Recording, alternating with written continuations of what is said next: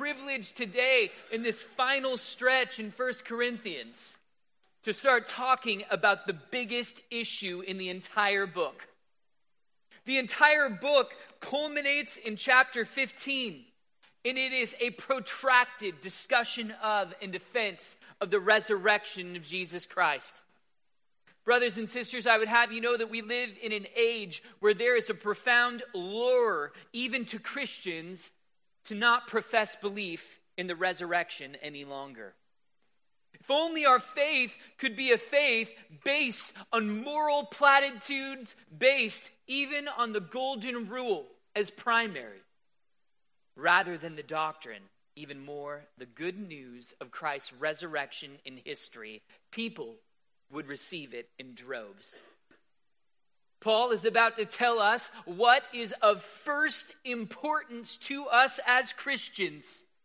And he does not mention ethics, he does not mention ideas. He mentions good news. Profound and basically good news. What we're about to read contains perhaps the earliest Christian creed ever spoken and ever passed around by believers. Verses 3 to 4 of this passage were probably representative of a creed that existed before 37 AD, that is, within four years of the resurrection of Jesus Christ himself. What we're about to read in verses 3 to 4 of this passage is the heart and soul of Christianity. Let us search our souls to determine whether it is the heart and soul of our creed what we believe. Bow your heads with me. Mighty God, efforts at reinventing the Christian faith is something not nearly so offensive, not nearly so difficult to believe as the miracles of the New Testament tell us have been around since the beginning. Lord God, we live in an age of disbelief, so proud about our abilities and scientists, thinkers, and philosophers that we too often react to the good news of Christ's death and resurrection with the same sense that this will not sell in our culture or to our neighbor. Relieve us of this belief.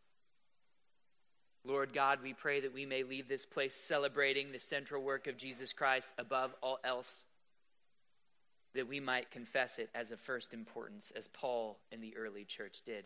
In Jesus' name we pray, by your Holy Spirit. Amen. You've got your Bibles. Turn with me to 1 Corinthians chapter 15. We're going to read verses 1 to 11. When we're finished, I'll say this is God's word, and you may respond, Thanks be to God. We'll sing a short verse together, the Gloria Patri. Please Follow along with me.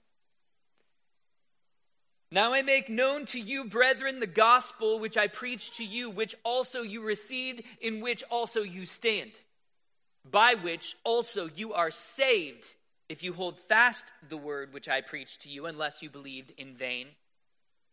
For I delivered to you as of first importance what I also received that Christ died for our sins according to the Scriptures that he was buried, and that he was raised on the third day according to the scriptures, and that he appeared to Cephas, then to the twelve. After that, he appeared to more than 500 brethren at one time, most of whom remain until now, but some have fallen asleep. Then he appeared to James, then to all the apostles, and last of all, as to one untimely born, he appeared to me also.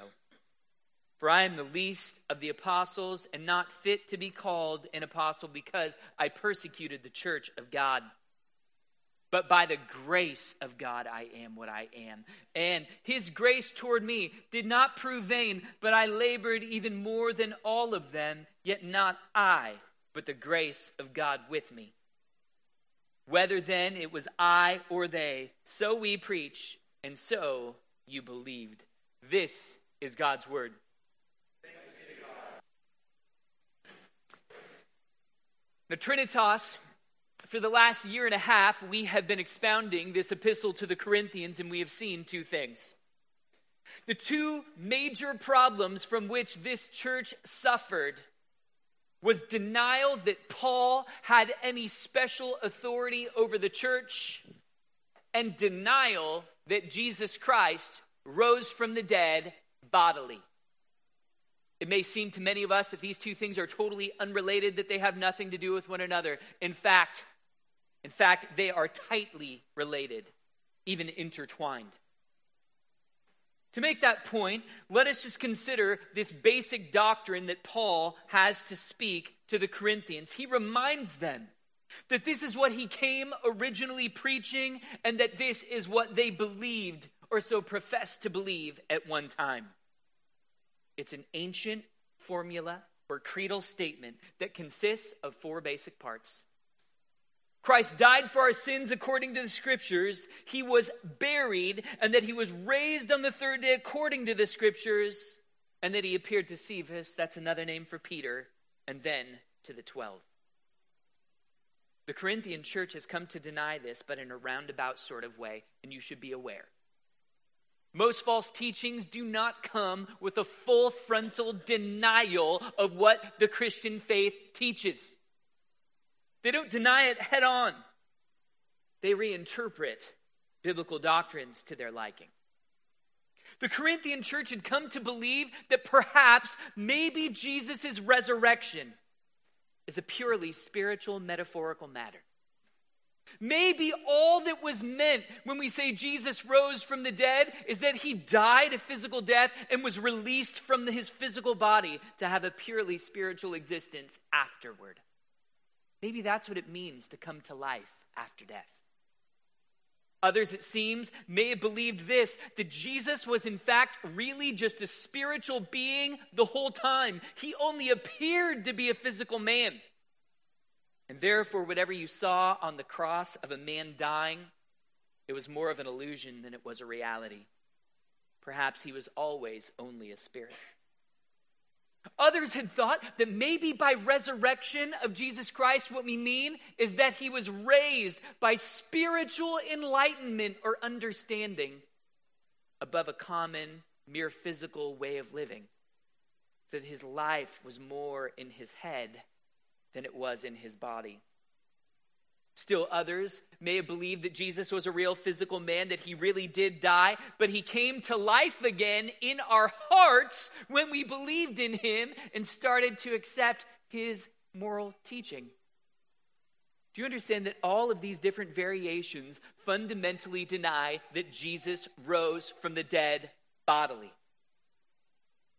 There's a great appeal to thinking like this it turns the gospel of good news into the gospel of timeless truths. That our spirits have a sort of immediate access to God, and if only we would be enlightened and more spiritual, we could, as it were, rise above this mere physical life into something more sublime.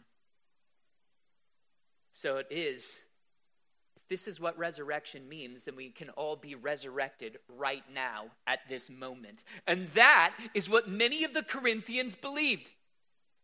If you could take in this secret teaching and ethic of Christ, you would, as it were, be resurrected out of a mere physical existence into a spiritual one, and it explains all of their sinful behavior.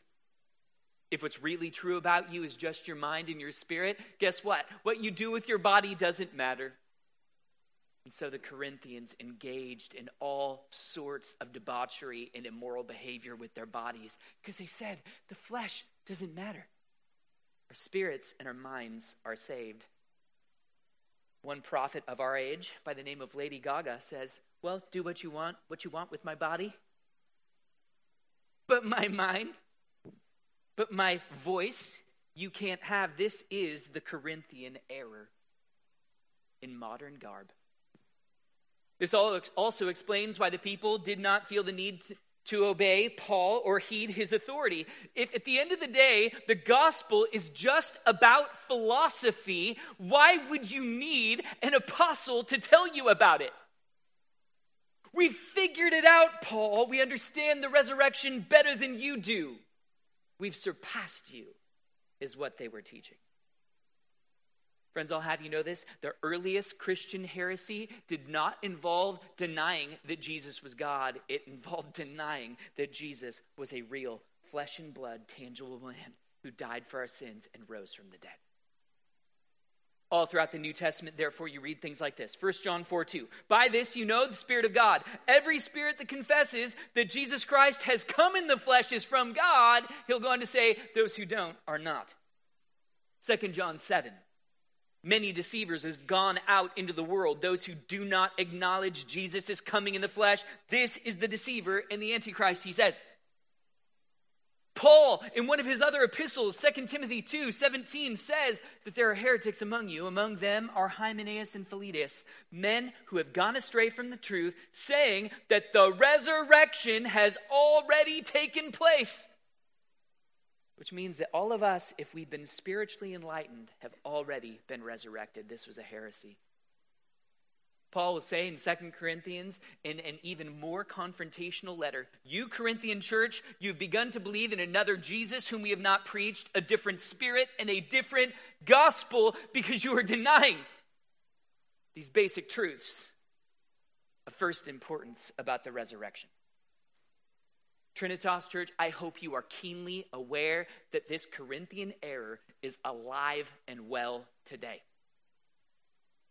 This is no relic of the past. It has plagued the church for every single generation of her existence in one form or another, and it has perhaps plagued the modern church worse of all. I'm going to tell you a brief story about a theologian who's known as the father of liberal theology. His name is Friedrich Schleiermacher. I'm going to be clear when I use the word liberal, it has absolutely nothing to do with the social and political issues of our day. Schleiermacher would have been a conservative by far and away on all of those issues. What we mean by liberal is a sort of progressive sense that the old way of believing in miracles and resurrection is somehow from a bygone era, and we can no longer believe it. I'll tell you the story. Schleiermacher was born in 1768 in Poland, Western Poland, close to Germany. Schleiermacher's great grandfather was a man named Daniel Schleiermacher. He was part of an apocalyptic cult. Take everything you think of when you hear apocalyptic cult, and that was true of this one. They were called the Zionites. The leader of the cult believed that him and his second wife were going to give birth to the next Messiah. That's what they thought. Okay, so classic apocalyptic cult. Very thankfully, he came out of this cult, and Schleiermacher's father, Gottlieb, he actually became a chaplain in the Prussian Reformed Church. Prussia is just that part of Germany where Berlin is. And many of you might think Germany, I'm thinking Lutherans, but in fact, the monarchy in Germany were Reformed. That's us, you guys. That's us. Well, in any case, Schleiermacher, having been born to a pastor, his father wanted him to have a great theological education. He was a very smart kid. The first place he sent him in his teens was to a school that was run by pietists. Pietists taught that the Christian faith wasn't so much about doctrine as it was primarily about a way of life, living according to the golden rule. So the problem was, Schleiermacher had a lot of intellectual questions, so he wasn't quite satisfied with this sort of education. He went on to the University of Halle, which is in Wittenberg, where the great Martin Luther once resided, and the Reformation began. But at that university, the sort of theology that prevailed was called theological rationalism. They would only embrace those doctrines of the Christian faith that could be proven by pure reason alone, and often their proofs were pretty pathetic. Schleiermacher, therefore, his faith began to wane. He was even exposed to critical views of Scripture. You might notice when we come here, guys, we presuppose that what the Bible says is totally true, without error, and infallible. Schleiermacher was taught to come to the Bible with suspicion that maybe its authors meant to deceive. Maybe they contradicted one another and they lied. And as a result, in 1787, Schleiermacher wrote a bombshell letter to his pastor father, which said, I cannot believe that he who called himself the Son of Man was the true eternal God. I cannot believe that his death was a vicarious atonement. He broke his father's heart. Whether this sort of a story that I'm in the midst of telling is immediately appealing to you or not, I will tell you one thing right now. I cannot count the number of Christian parents who have lost their kids to unbelief in similar ways, so I hope you'll pay attention. This is the plague that so many of us suffer when it comes to our faith. We are exposed to the thinking of the world, and the Bible and its teaching no longer seems relevant. Despite his lapse into unbelief, Schleiermacher did somehow finish his theological education, and after being a tutor for a little while, he became a chaplain at a hospital in Berlin. So apparently, that chaplaincy didn't require much in terms of what you believed. You just had to have a degree. But he began to change in the 1790s. He actually began to reinvent the Christian religion in a way that would be appealing to modern hearts and minds. He even wrote a book called On Religion Speeches to Its Cultured Despisers, where he said to the populace at large Christianity is not primarily about events in history, the life, death, and resurrection of Christ. It is more about a broad religious feeling. Friends, have you ever met someone who said, I'm not religious, I'm not Christian, but I think there's something bigger out there? Schleiermacher would say, then Christianity is for you because it's really just about that broad sense and feeling of something bigger. Schleiermacher said that religion is the feeling and intuition of the universe, the sense of the infinite. And on his doctrine, Jesus was not God who took on human flesh. Jesus was a man who had this religious feeling preeminently and always, who had the deepest sense of God, and therefore could be called the Son of God. Do you see the difference between an Orthodox doctrine of Jesus and what Schleiermacher was saying? Jesus was just a man controlled by the constant sense of God's presence everywhere and in himself. As a result, those things that Paul's talking about here don't matter much, like the resurrection. It doesn't really matter that much, says Schleiermacher. He says the disciples recognized Jesus as the Son of God without having the faintest premonition of his resurrection and ascension, and we too may say the same of ourselves. Hear what he just said? We can all be good Christians by having a general sense of God and maybe not believing in the resurrection at all. You know what the lesson of Schleiermacher's story is? That doctrine I just told you, it sells. It sells better than Starbucks. It sells better than Tesla. It sells better than any great invention that you have ever thought of. Schleiermacher, when he begins publishing this belief, this vision of Christianity, is widely recognized as one of the preeminent thinkers of his day, one of the preeminent theologians of his day. It's noteworthy that while he is developing this view, he gets into a six year romantic relationship with another pastor's wife, but that's neither here nor there in the thinking of liberal Christianity because he had the deepest sense of deity. Schleiermacher went on to become the pastor of the most important Reformed church in Berlin, Trinity Church. He also, at the same time, became the professor of theology at the new University of Berlin. So he occupied two of the most profound and prestigious roles in culture at once. He's instrumental in uniting the German Reformed and the German Lutheran Church in Prussia together as one around this common liberal theology. He even had the power to challenge King Frederick William III, King of Prussia at the time, fighting for religious rights for the church. And at his funeral, friends, I'll have you know, 30,000 people followed his casket as it was led through the streets and eventually put into the ground. That is how popular this man was.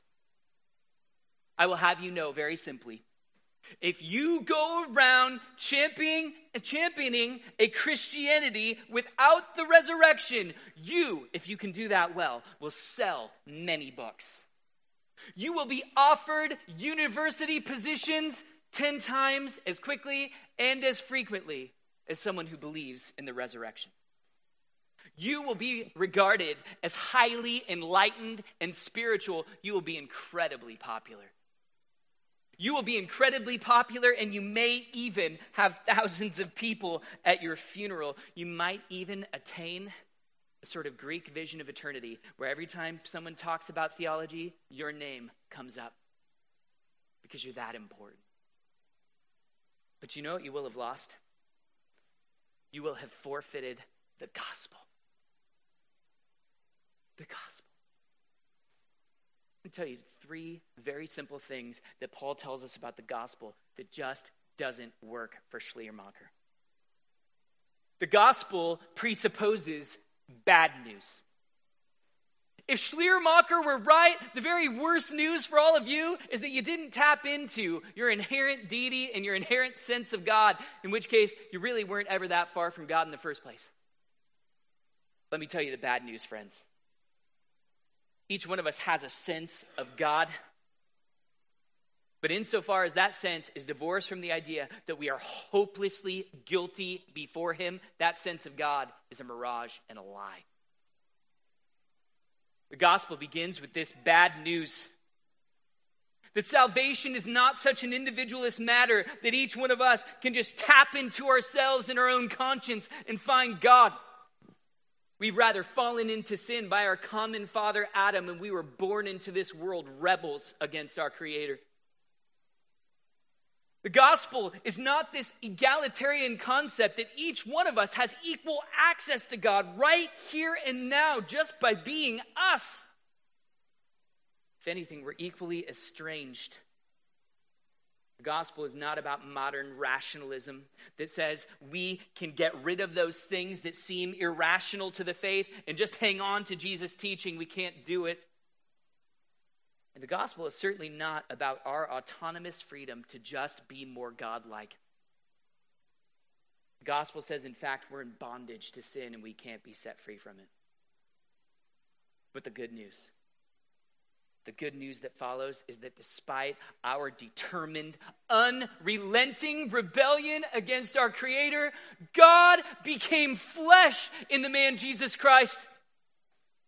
The man Jesus Christ did not discover a sense of deity. God became flesh and he died, as the first sentence of this creed says, he died for our sins according to the scriptures. This gospel couldn't be discovered by science or by philosophy or by exploration. The only thing that could have pointed it, us to it was God, God's word in scripture. He died as a substitute not just bearing a physical death that we all deserve and that we all face ahead, but he bore the infinite wrath of God on the cross in human time. The creed continues that he was buried. Just in case you thought the death we were talking about was metaphorical or the resurrection just the same, he'd have you know it's the sort of death where you put someone in a tomb and in the ground. That type of death. In case you were wondering. He literally died, he literally suffered. And it continues that on the third day he rose again, according to the scriptures. That is to say, he had a physical, bodily resurrection. Not a resurrection that happens in your heart, which wouldn't be on the third day, but on many days, but a real resurrection in calendar time. Three days after he was entombed. And again, you could only know about this grand truth that bodies will be raised from the grave by the scriptures. This gospel presupposes bad news, but it is good news beyond belief. Second truth about this gospel that I would have you know is that how the gospel even comes to us is a grave offense that strikes the sensibilities of mere men. The fourth part of this creed has this curious line that he appeared to Cephas, that's Peter, and then to the 12 apostles. Do you know what this means? It means that the good news, the greatest news in human history, does not come by human discovery of any kind. It comes as news because it's about grace, and grace, like news, is just given. It's just given and it is given to people irrespective of their credentials. The people that are mentioned are nobodies.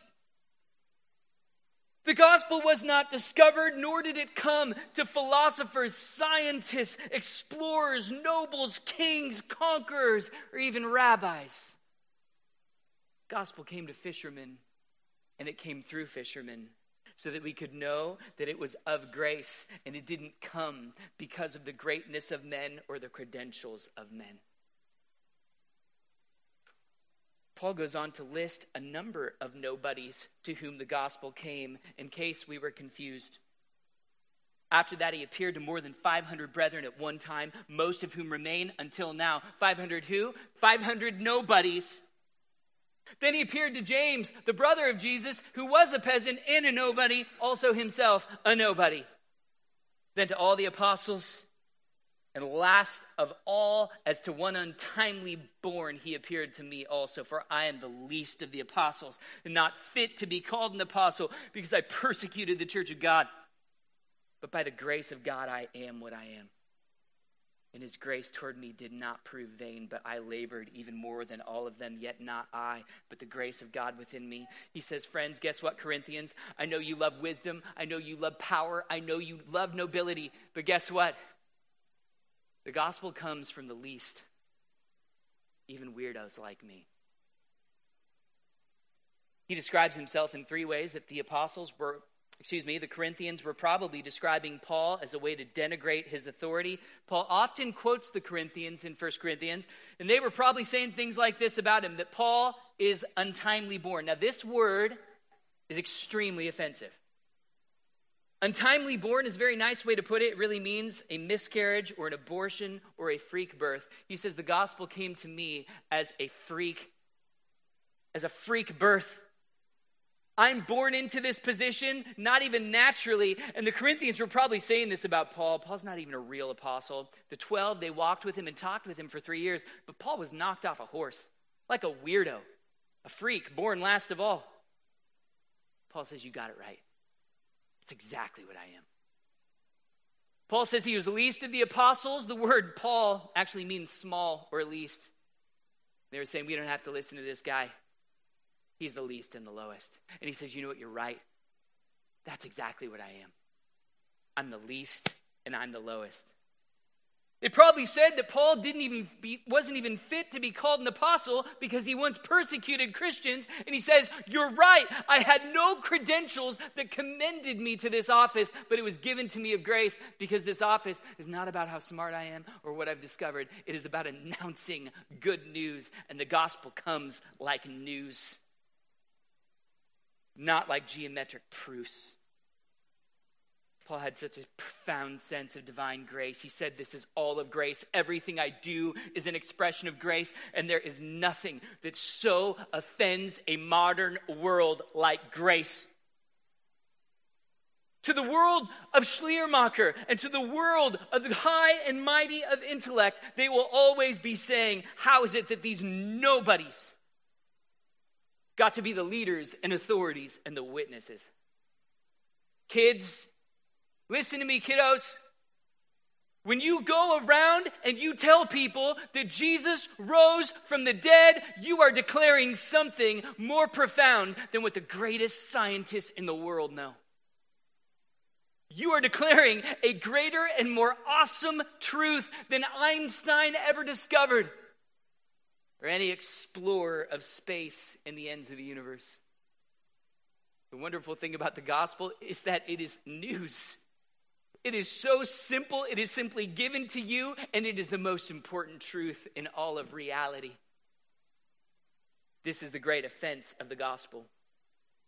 I want to say to you in this room, if you're an adult and uh, you find yourself when people start having high, abstract, philosophical, even theological discussion, you're like, wow, that is not for me. Guess what? It doesn't have to be for you to be a Christian because the heart and soul of this thing is just good news. That is simple as simple can be that a man died in our stead and in our place and he rose again from the dead, and you don't even have to know how. It's just the sheer grace of God. This is a place for you. Jesus told us that the world would hate us if we proclaimed that the answer to everything comes as good news simply announced by nobodies. Jesus said in John 15, 18, if the world hates you, you know that it hated me before it hated you. If you were of this world, the world would love its own, but I chose you out of the world because of this, because of this, the world hates you. Trinitas Church, if we could just go around talking about a Christianity that's about good ideas and good behavior, the world would love us. When we declare news that seems contrary to reason, they will hate us. One great theologian by the name of J. Gresham Machen wrote a book called Christianity and Liberalism in 1922, talking about liberal Christianity. He talks about how it is literally a different religion. A religion not based on the actual resurrection of Christ is no real religion. A religion that replaces these historical facts for mere good ideas is no Christianity at all. Listen to what he says. Listen to this point. All the ideas of Christianity might be discovered in some other religion, yet there would be in that other religion no Christianity. For Christianity depends not upon a complex of ideas, but upon the narration of an event. And without that event, the world in the Christian view is altogether dark, and humanity is lost under the guilt of sin. There can be no salvation by the discovery of eternal truth, for eternal truth brings not but despair because of sin but a new face has been put upon the blessed thing that God did when he offered up his own begotten Son.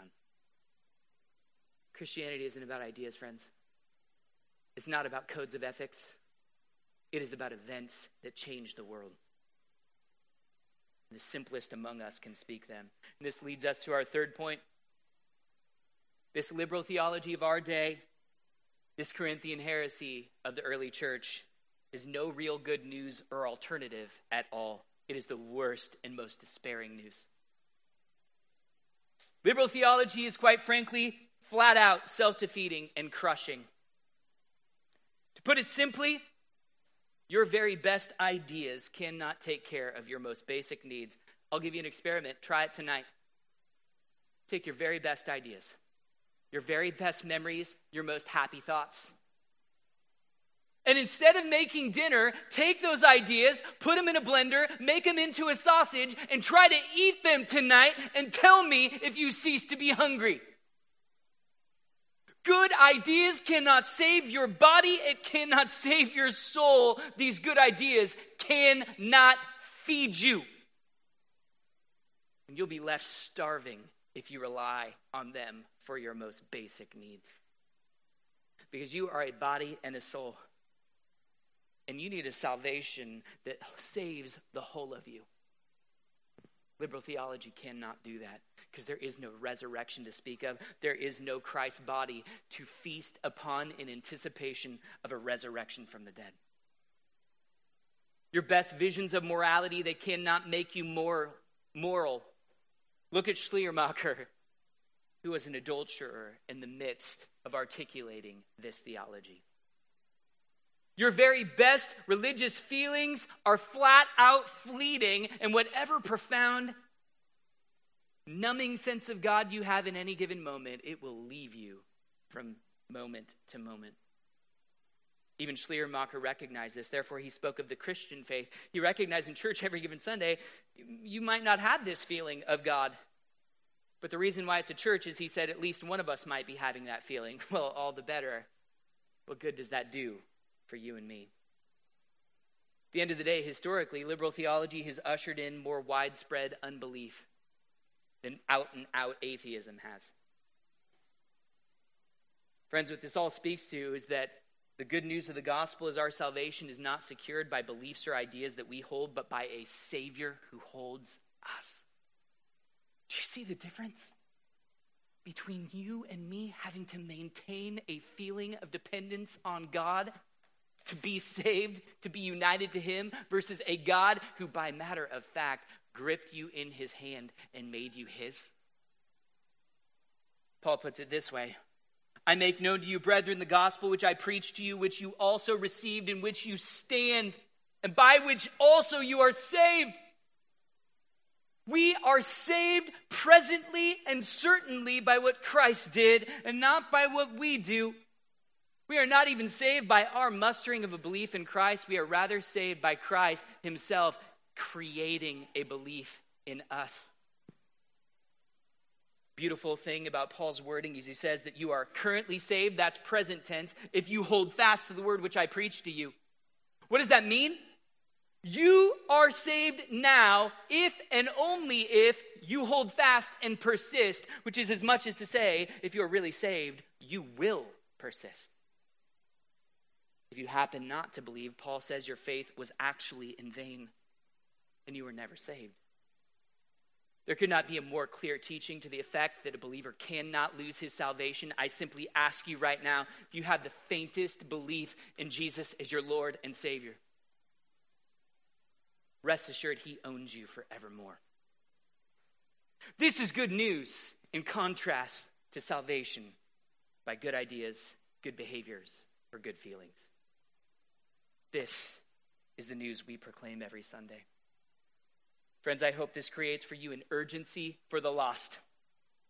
Your neighbor does not have an inherent access to salvation by searching within their soul. They are hellbound apart from good news that you and I profess to have, and let us therefore have a sense of urgency to share it with them. Oh, it will be uncomfortable, it will be odd, but they need it. Nothing else can save them. Trinitas Church, I hope you have a sense of urgency for professed Christian brothers.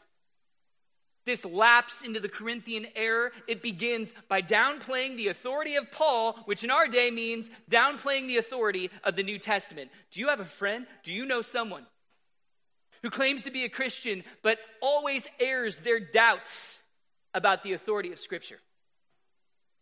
It won't be long. It won't be long apart from the grace of God before they end up denying Christ and their very faith is proven to have been in vain. I hope you have an urgency for them. They desperately need the gospel. But I'm going to tell you one last thing. Maybe many of us are sitting here thinking that we reside in very safe territory. We don't tend to downplay the importance of the resurrection. We don't fall into the same error as Schleiermacher and the generations before us. The last thing I want to tell you is about an insidious error that exists among evangelicals. That's you and me. So many of us, when we tell the gospel, we completely forget to mention the resurrection at all. How many of us, when you tell the gospel to someone, you say it's that Jesus died for your sins? That's it. Almost as if it would be just fine if Jesus stayed dead. There is this tendency among evangelicals to so treat the resurrection like a mere economic exchange that Jesus is kind of like a currency who gets spent to save us. And once the money's been spent, well, it's gone. I'm not sure why he had to rise from the dead. I had a pastor friend tell me very frankly once that he had no idea why it was important that Jesus rose from the dead. Let me explain it to you. The paradoxical, mind blowing fact of the gospel is that Jesus is not just the sacrifice, he's also the priest. He's not just the currency, he's also the payer. As the currency and the sacrifice, he wears our sin, bears God's eternal wrath, and he bears it to the grave and he puts it in the ground and he gets rid of it forever. But as the priest and the buyer, he can't stay in the ground. It's all very simple, friends. If someone owed you $2 million, you'd be really mad. If your neighbor who you always really liked said, Hey, I'll pay the debt, you wouldn't be as mad anymore. You'd be happy to have it paid off. But I'd ask you this would your feeling about your neighbor be more or less positive after they paid that $2 million on account of another? You would, in fact, grow in your great appreciation for him. Let me explain something to you. When Jesus obeyed his Father to the point of death, Jesus, the payer and the priest, he was preeminently celebrated by his Father as the greatest of all men, as the man most deserving of his affection and resurrection. And therefore, Jesus rising from the dead was a necessity following his perfect sacrifice. Because God loved him as most righteous and even said, Today, Today I've begotten you. Not that he wasn't begotten in eternity, but today, at the completion of his work, it was clear that this Jesus was the most righteous man to ever live. He had to rise. Friends, there's a sense in which we could say the resurrection is simple. He is risen. Do you know why that declares the whole gospel? It's very simple because if Jesus is risen, it means he once died. But if he's risen, he mustn't have died for our sins, otherwise, he'd, rather his sins, he'd still be in the grave. He is risen means that he died, and he died for other men's sins, and he's the only man in the world who became the more righteous and the more profoundly obedient on the other side of it. There's a sense in which that statement is the whole gospel in itself. Believer, I hope you don't just view Jesus as a currency who bought you. I hope you view him as the new man, your very purchaser. A new man to whom you must be united and in whom is all your hope and peace of resurrection and eternal life. It's the gospel. If you're with us today and you've never heard these things before, I'll have you know yes, we're a little bit crazy in this room by the standard of the world. We believe that a man came and died for our sins in our stead and rose from the dead. We pray that you will too. There's no hope in anything else. Bow your heads with me. Mighty God, we have looked at one of the earliest formulaic statements of the Christian church. It's so simple that a child could repeat it. It's so simple that so many of the children in this church have repeated it, been regarded as true believers, come to this communion table. God, there is something painfully offensive about the idea that salvation comes by good news because it means that we don't have access to salvation in our hearts or in ourselves.